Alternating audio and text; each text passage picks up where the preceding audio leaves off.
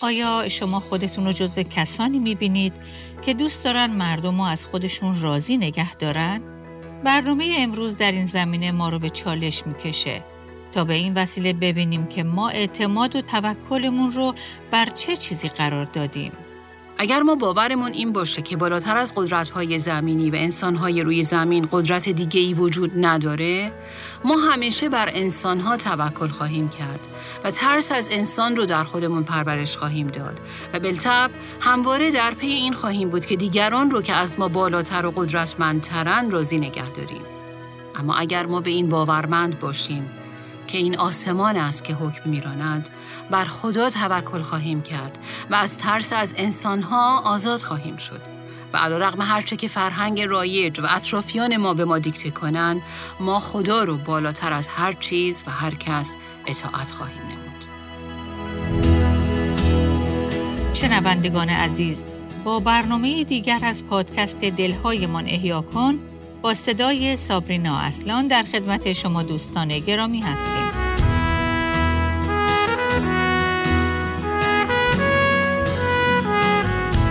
هیچ کدوم از ما دوست نداریم که در بنبست ها و شرایطی که خلاصی از اونها غیر ممکن به نظر می‌رسه بیفتیم. در برنامه امروز ما دانیال رو در این چنین تجربه ای می‌بینیم. او را در چاه شیران میاندازند. وضعیتی هولناک که از لحاظ انسانی هیچ امید خلاصی در اون وجود نداشت. در برنامه امروز از سری برنامه های آسمان است که حکم میراند به اعتماد و توکل صد درصدی که دانیال حتی در این شرایط به خداوند داشت خواهیم پرداخت. اگه با ما از چند برنامه قبل همراه بوده باشید متوجه شدید که ما در حال بررسی کتاب دانیال هستیم. و اگه به یاد داشته باشید در فصل دوم دیدیم که نبوکت نصر پادشاه خوابی می‌بینه و در اون خواب هم مجسمه می‌بینه که سر اون از طلاه که وقتی دانیال اون رو براش تفسیر می‌کنه معلوم میشه که اون سر طلا اشاره به خود او یعنی نبوکت نصر امپراتور بابله. اما بخشای دیگه این مجسمه که از فلزات دیگه تشکیل شده بودند و هر یک نشونی از پادشاهی هایی بودند که در آینده قرار بود ظهور کنند خودش نشون می‌داد که پس امپراتوری بابل به زودی سرنگون میشه و بنابراین نبوکد نصر از سلطنت برکنار می‌شد و جای او کس دیگه ای روی کار می اومد. و به این ترتیب هر چقدر که بیشتر در طول کتاب دانیال پیش میریم این خواب نبوکد نصر که در واقع خدا اون رو به او داده بود در بود واقعیت درست از آب در میاد و به عبارت دیگه اونچه که خدا از قبل گفته بود به تحقق میپیونده. مثلا اگر با ما در برنامه پیش همراه بودید ما در بررسی فصل پنجم دانیال دیدیم که در این بخش امپراتوری بابل در عمل سرنگون شد و جای اون امپراتوری ماد و فارس روی کار اومد. در واقع در آخرین آیه فصل پنجم می‌خونیم در همان شب بلشسر که جانشین نبوکت نصر بود و آخرین پادشاه بابلیان یا کلدانیان بود کشته شد. و داریوش مادی که نزدیک به 62 سال داشت به حکومت رسید. دقیقا همونطور که خدا در اون خواب گفته بود. و حالا با این پیش زمینه امروز به فصل ششم کتاب دانیال می رسیم. پس با همه این اتفاقاتی که تاکنون افتادن در فصل ششم ما با پادشاه قدرتمند دیگهی به نام داریوش مادی برمیخوریم که قدرتمندانه در امپراتوری گسترده به نام فارس داره حکومت می‌کنه. امپراتوری که در اون اگر قانونی وضع می شد دیگه به هیچ وجه قابل تبدیل و یا فسخ نبود. و امپراتوری که اگه کسی از عمرا و بزرگان دربار اون خطایی میبرزید و پادشاه حکم به اخراج او می‌داد این تنها به این معنی نبود که خب اون شخص فقط به سادگی شغلش رو از دست میده بلکه این سختگیری به حدی بود که او بلافاصله به مرگ محکوم می‌شد.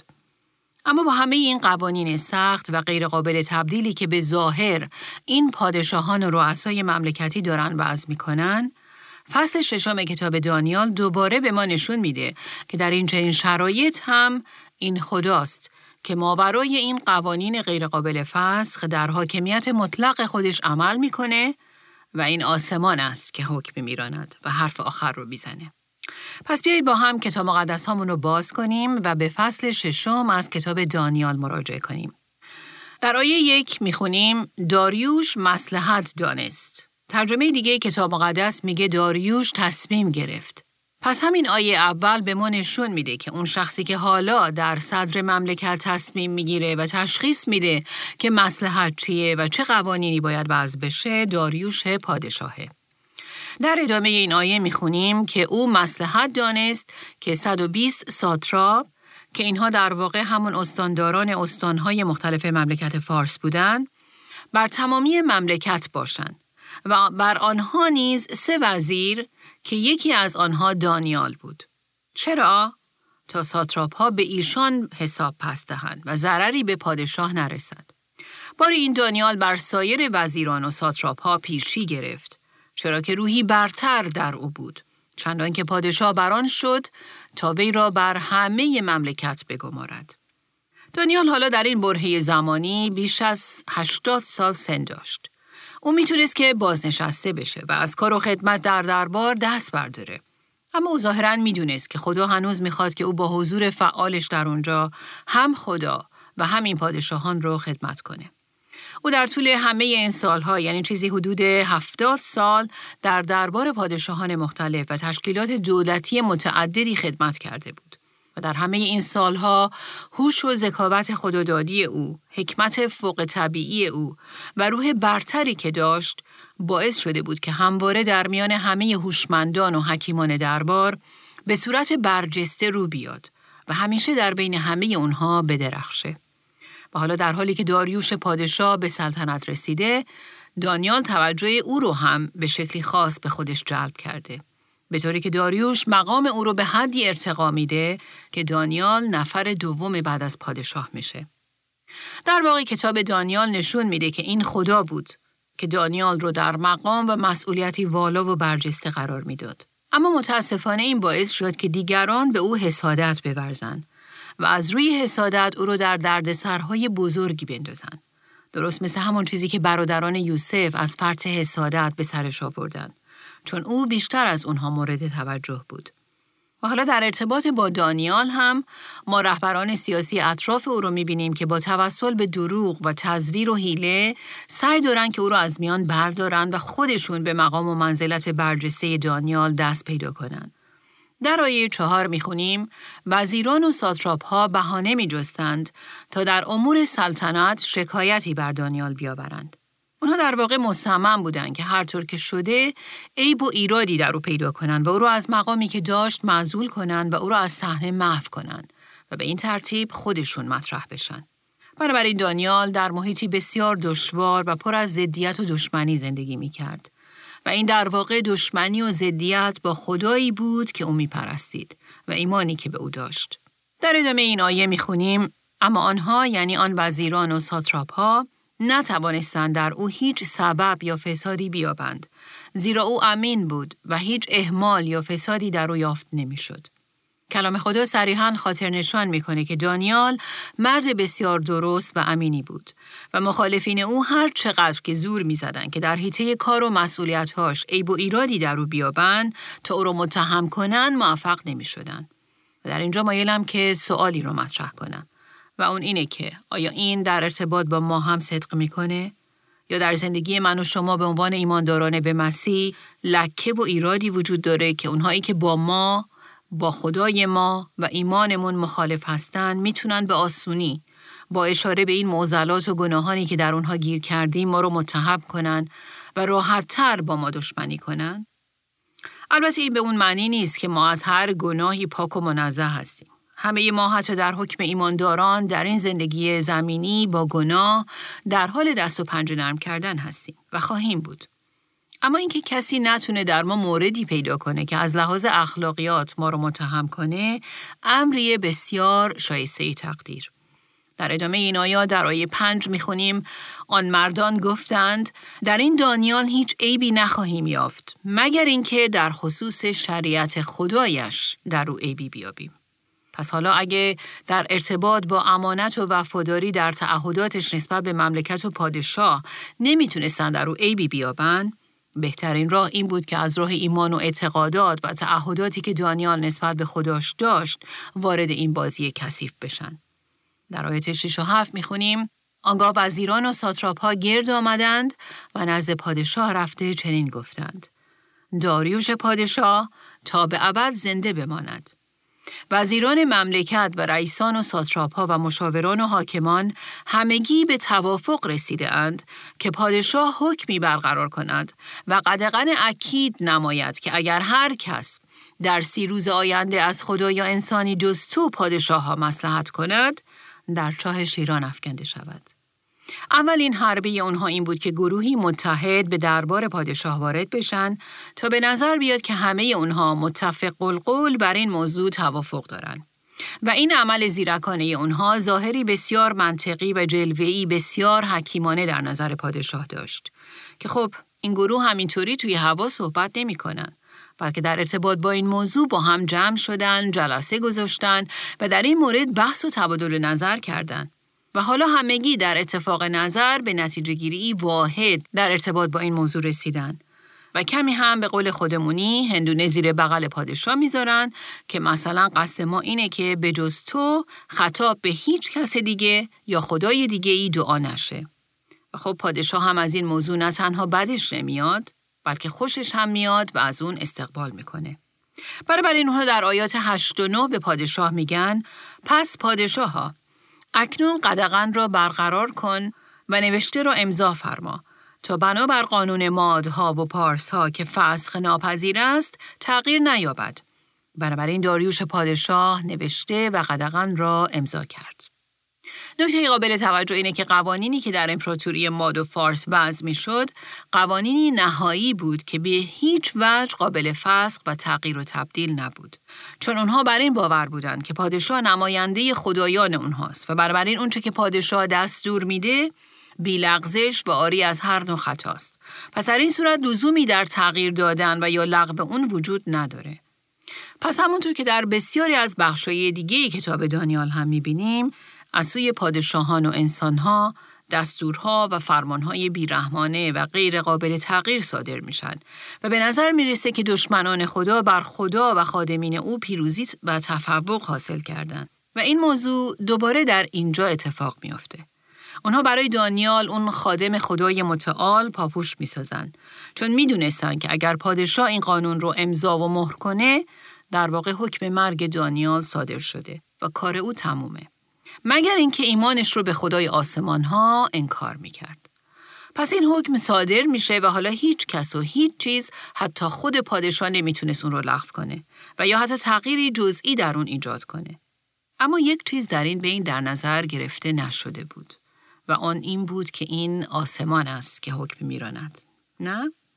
بله اون خدای متعالی که از آسمان بر همه چیز از جمله پادشاهان و قوانین غیرقابل تغییر اونها احاطه و اشراف کامل داره همه چیز رو می‌دید و در این بین نقشه ای داشت تا به وصله اون نشون بده که اوست پادشاه حقیقی و در وقتی که او تعیین کرده باشه این قوانین محرموم شده و غیر قابل تبدیل ارزش و ابهت خودشون رو از دست خواهند داد. چون او بالاتر از هر حکم غیرقابل فسخی بر همه چیز فرمان روایی می‌کنه. و حالا بیاید ببینیم که دانیال در این بین چه کار می‌کنه. در آیه ده می‌خونیم چون دانیال دریافت که نوشته امضا شده است به سرای خود که پنجره های بالاخانه آن رو به اورشلیم گشوده می‌شد رفت. او طبق عادت گذشته روزی سه بار زانو می‌زد و نزد خدای خیش دعا و شکرگزاری می‌کرد. یکی از نکات دیگه که در کتاب دانیال به اون برمیخوریم زندگی دعایی دانیاله. این آیه خاطر نشان می‌کنه که او طبق عادت گذشته دوباره دعا می‌کنه. اما نکته قابل توجه اینه که او همیشه به صورت هدفمند دعا می‌کنه. دانیال بلا فاصله بعد از شنیدن درباره این حکم هولناک دعا می‌کنه. او در واقع می‌دونست که این مهمترین کاریه که الان باید انجام بده. پس او هدفمندانه شروع به دعا می‌کنه. و بعد می‌بینیم که او در محیطی خصوصی یعنی خونش دعا می‌کنه. او به دنبال این نیست که دیگران دعا کردن او رو ببینن و یا با کلمات و واجه های زیبا دیگران رو تحت تاثیر دعاهاش قرار بده. اما در این حال او با شهامت هم دعا می‌کنه و عبایی نداره که دیگران متوجه دعا کردن او بشن. دانیال در عین حال که به مذهبی بودن تظاهر نمی‌کنه اما ایمان خودش و در نتیجه زندگی دعاییش رو هم قایم نمی‌کنه.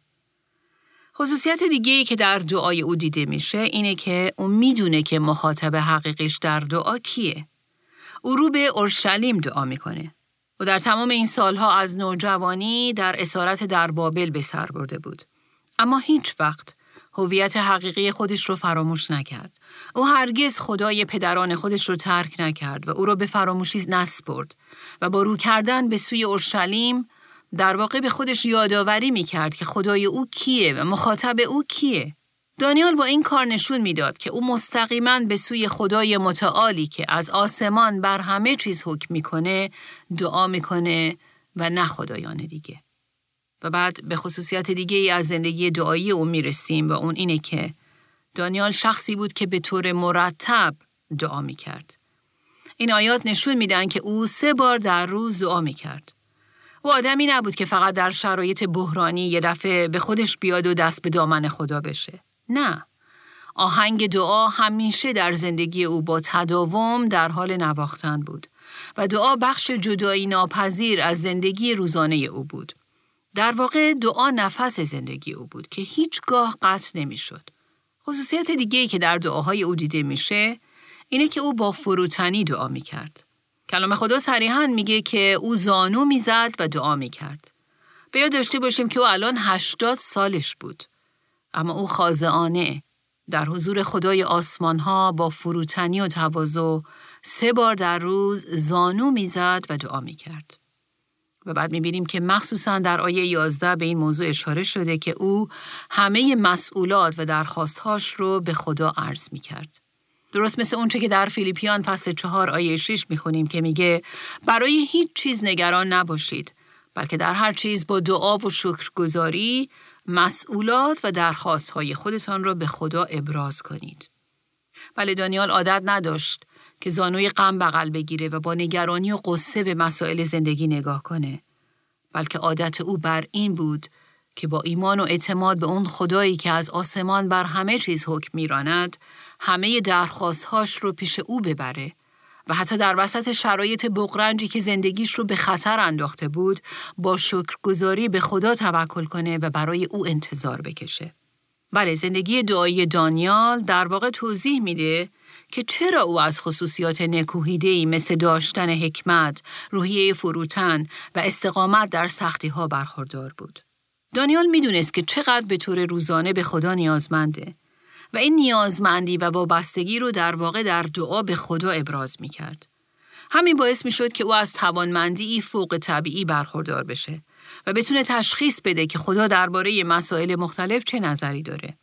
و بنابراین اطرافیانش شاهد وجود روحی برتر در او می شدن. در این حال این زندگی دعایی او و در نتیجه رویارویی با بزرگی و عظمت خدا در وقت دعا بود که موجب شد او همیشه در اوج قدرت، موفقیت و ارتقاء مقام فروتن و متواضع باقی بمونه. و در نهایت قطعا این وقت صرف کردن روزانه با خدا و تمرکز بر او بود که موجب می شد که دانیال در رویارویی با این همه فشار و دشواری محکم بیسته و از خودش استقامت نشون بده.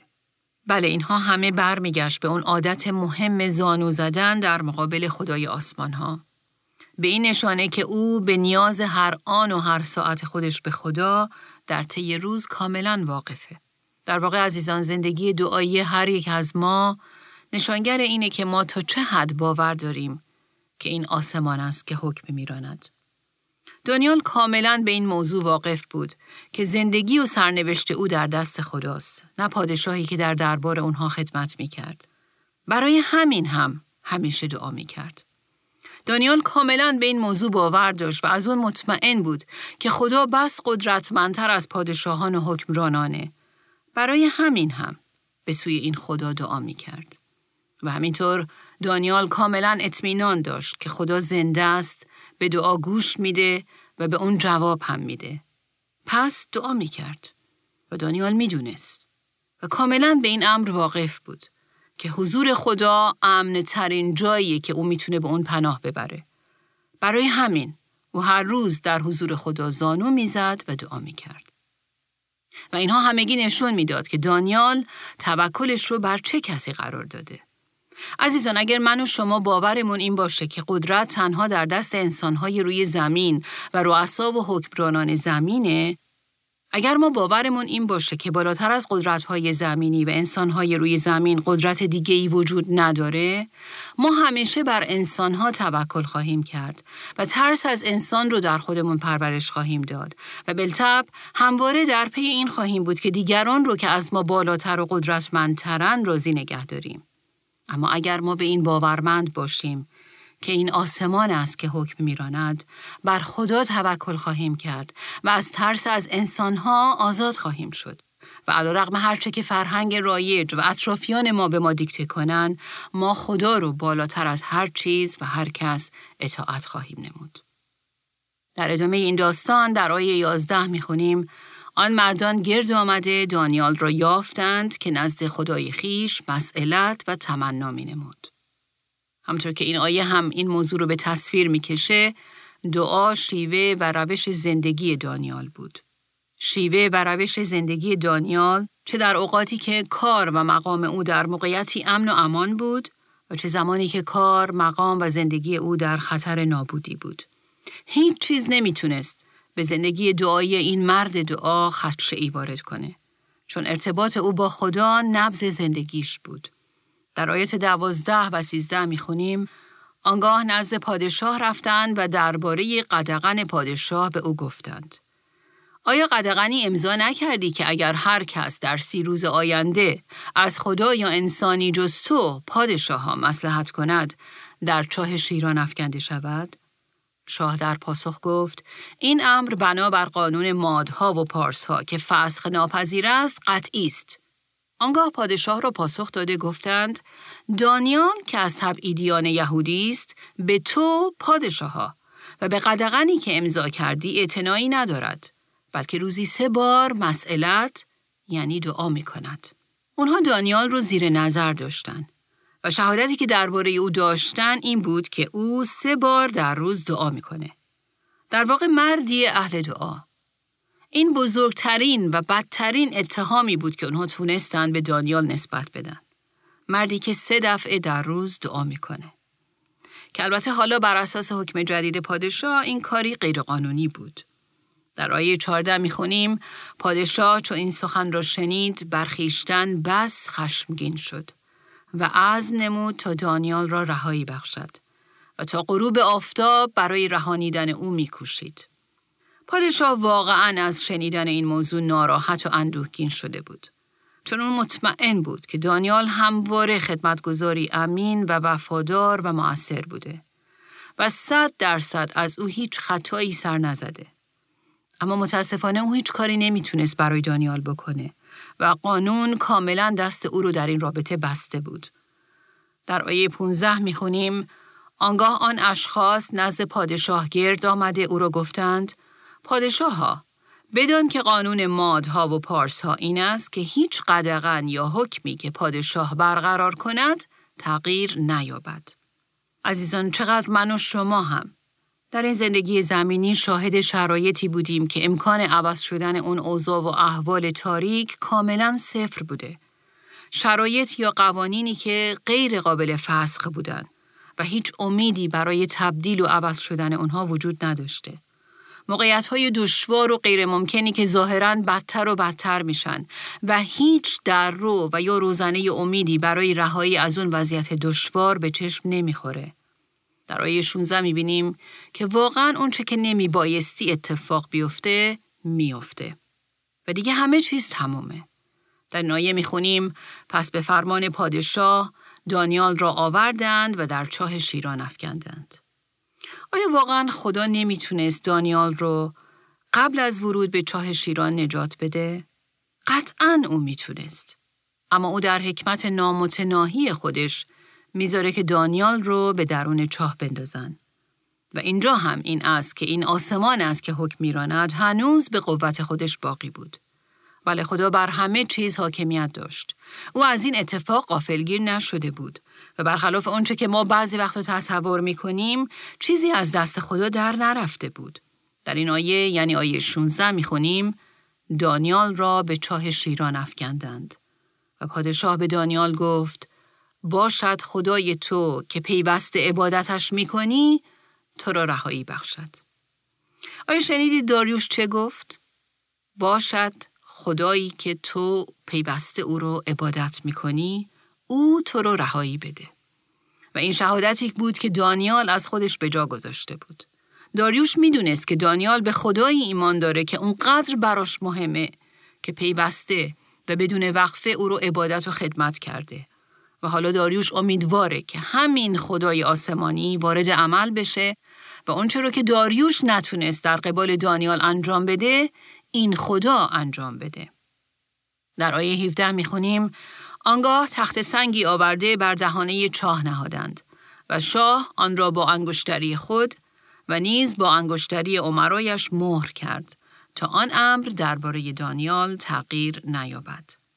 ظاهرا به نظر می رسید که سرنوشت دانیال که در واقع مرگ بود هم با این انگشتری پادشاه مثل اون سنگ مهر شده بود و هیچ چیز نمی‌تونست اون رو تغییر بده.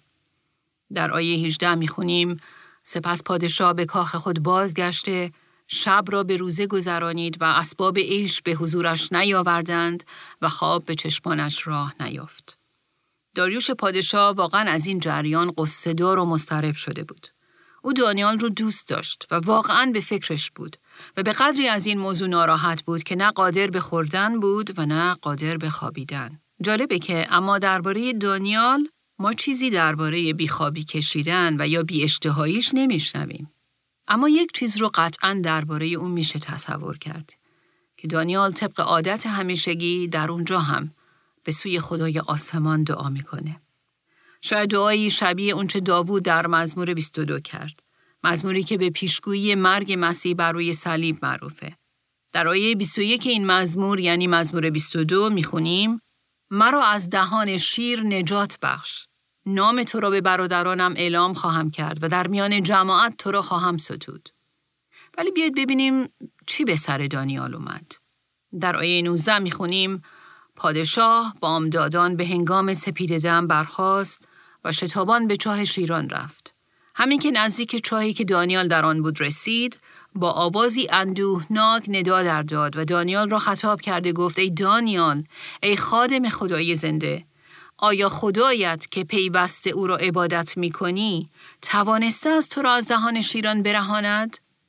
در فکر داریوش پادشاه واقعا چی میگذشت؟ منطقا دانیال میبایستی الان تومه شیران شده باشه. اما ظاهرا داریوش یک روزنه امید داشت و اون تنها این بود که شاید خدای دانیال به نجات او اومده باشه. در آیه 21 می‌خونیم دانیال پاسخ داد پادشاه تا به ابد زنده بماند. خدای من فرشته خود را فرستاده و دهان شیران را بست تا آسیبی به من نرسانند. از آن رو که به حضور او گناهی در من یافت نشد و در پیشگاه تو نیز پادشاه خطایی از من سر نزده است. بله خدا همون خدای متعالی که از آسمان بر همه چیز حاکمیت مطلق داره از حقانیت خادم خودش دانیال دفاع کرد و فرشته خودش رو فرستاد و او رو به شکلی معجزه آسا از دست شیران رهایی داد. اتفاقی که به کرات در طول کتاب مقدس به اون برمیخوریم که خدا فرشته ای رو برای نجات فرزندانش میفرسته. در ابرانیان فصل اول می‌خونیم که فرشتگان روحایی خدمتگزار هستند که برای خدمت به کسانی که وارثان نجات هستند فرستاده میشن. در مزمور 34 آیه 7 هم می‌خونیم فرشته خداوند گرداگرد ترسندگان او اردو می‌زند و آنها را میرهاند.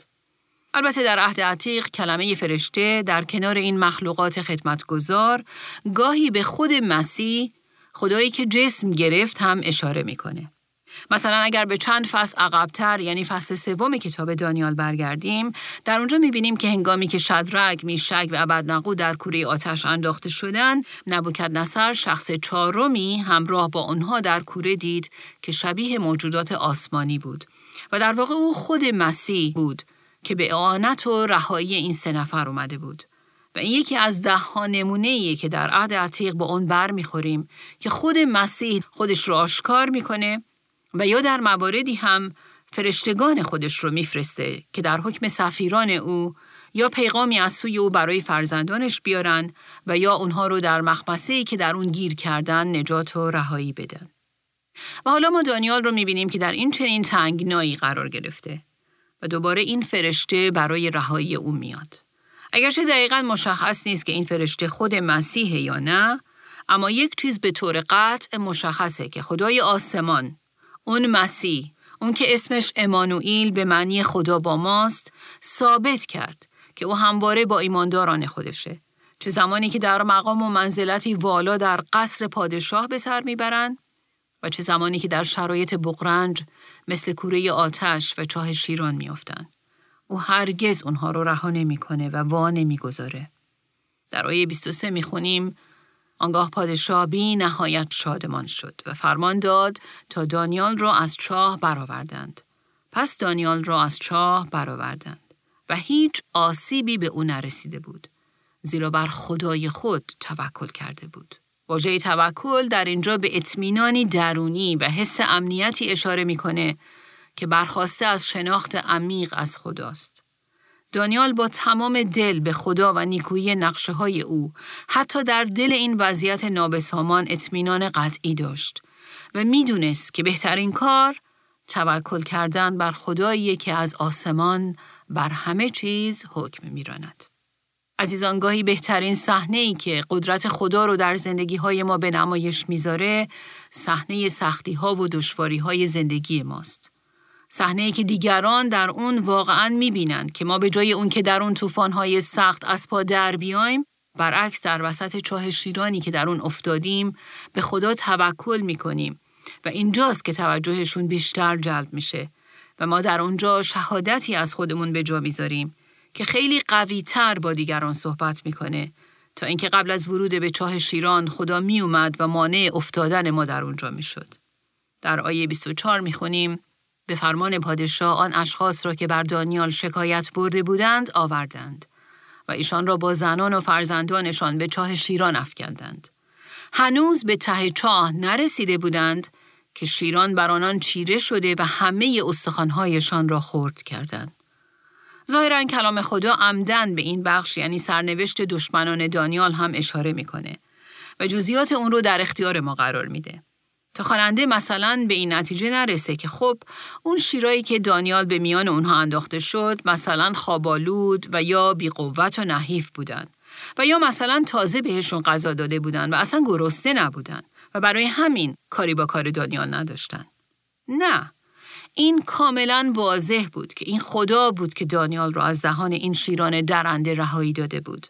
اینها همون شیرانی بودند که به دشمنان دانیال یعنی اونهایی که برای او این پاپوش رو ساخته بودند به طرزی وحشتناک حمله کردند و اونها رو در حالی که هنوز حتی به ته چاه نرسیده بودند پاره پاره کردند به طوری که همه استخوانهای اونها خرد شد.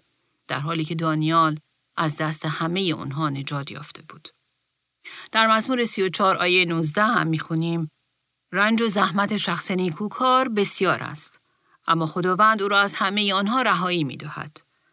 خداوند از او کاملا مراقبت می کند به طوری که حتی استخوانی از او شکسته نخواهد شد.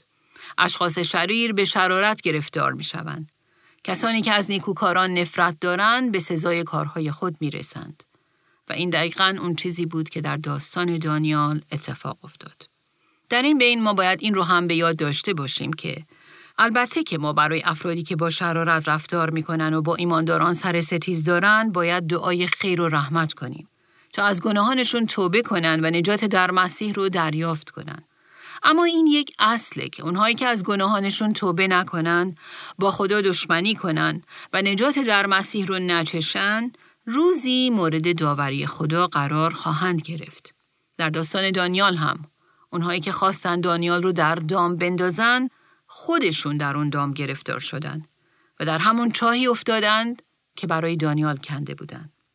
کلام خدا قاطعانه به ما خاطر نشان می‌کنه که آنانی که توسط مرگ مسیح بر صلیب به خدای آسمان رو آوردن و توکل خودشون رو بر او نهادن نجات خواهند یافت. و این به اون معنی نیست که در دشواری های زندگی زمینی گرفتار نخواهند شد و خراشی بر اونها وارد نخواهد اومد. نه، اونها حتی ممکنه که بر روی زمین جان خودشون رو هم در این راه از دست بدن. اما قطعا از گزند ابدی در امان خواهند بود. حالا بعد از اینکه دانیال بدون هیچ گزندی از چوه شیران بیرون اومد، در آیه 25 می‌خونیم آنگاه داریوش پادشاه به همه قومها و ملتها و زبانهایی که در تمامی آن سرزمین ساکن بودند چنین نوشت. سلامتی شما افزون باد. من حکم می کنم که در سرتاسر سر قلمرو سلطنتم مردم می باید به حضور خدای دانیال لرزان و ترسان باشند. زیرا اوست خدای زنده و تا به ابد پاینده. پادشاهی او بی زوال است و سلطنتش بی انتها. اوست که میرهاند و نجات میبخشد و در آسمان و بر زمین آیات و معجزات به ظهور می آورد. هم اوست که دانیال را از چنگ شیران رهانیده است. این تجربه دانیال داریوش رو برون داشت که او هم به این نتیجه برسه که بله این آسمان است که حکم میراند. به یاد داشته باشیم که دانیال از پایان این داستان خبر نداشت. او بر خدا توکل کرده بود اما از نقشه خدا خبر نداشت که اینطور معجزه آسا او را نجات خواهد داد. او فقط این حقیقت را می‌دونست و به اون کاملا باور داشت که این آسمان است که حکم میراند. او می‌دونست که این پادشاهی خداست که بالاتر از هر قدرت دیگه‌ای بر همه چیز فرمان روایی می‌کنه. پادشاهی ابدی که سلطانی مهربان و پر از رحمت داره و این قدرت و توانایی رو داره که اونانی رو که به او توکل دارن نجات و خلاصی ببخشه. در آیه 28 می‌خونیم پس دانیال در سلطنت داریوش و سلطنت کوروش پارسی کامروا می بود. دانیال در طول عمر خودش شاهد روی کار آمدن و از سر کار رفتن پادشاهان متعدد و پادشاهی ها و امپراتوری های مختلفی بود. و در طول این مدت به خاطر حکمت و وفاداری و روح برتری که داشت بارها هدف دشمنان و بدخواهان اطرافش قرار گرفت. بسیاری اوقات به نظر می رسید که او و زندگیش قربانی جاه افراد و قوانینی بود که متکبرانه وضع شده بود. شاید اگه من و شما به فصول مختلف زندگی او از نوجوانی او گرفته تا پیری او با عینکی نزدیک بین نگاه کنیم از خودمون بپرسیم آیا این زندگی مقدس و پایبند به خدای آسمان و آیا این عدم سازش او با دنیای بی ایمان اطراف واقعا ارزش داشت؟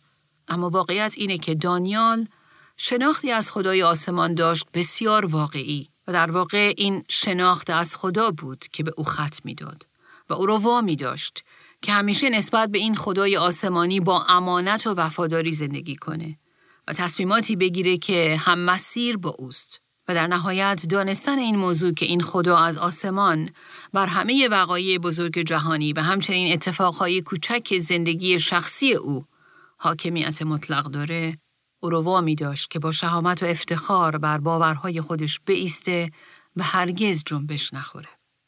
هدف دانیال در این زندگی زمینی کاملا مشخص بود. هدف او این بود که در همه شرایط او خدا رو تکریم کنه و جلال بده و در راه این هدف حاضر بود که همه چیز رو هم از دست بده چون می‌دونست که در نهایت اونچه که برای او میمونه خداست و بس. عزیزان بیایید من و شما هم مثل دانیال این حقیقت رو به یاد داشته باشیم که این دنیا در صدد این بوده و هست که با خدای متعالی که همه قدرت در زمین و آسمان در دست اوست مخالفت کنه او رو تحقیر کنه و به زیر بیافکنه و به همین ترتیب با خادمین او هم سر ستیز داشته باشه. بله اگه من و شما واقعا ایمانداره به مسیح هستیم در برهی از زندگی ما هم مثل دانیال و دوستانش شاهد اتهامات و مخالفتهای بدخواهانه اطرافمون خواهیم بود.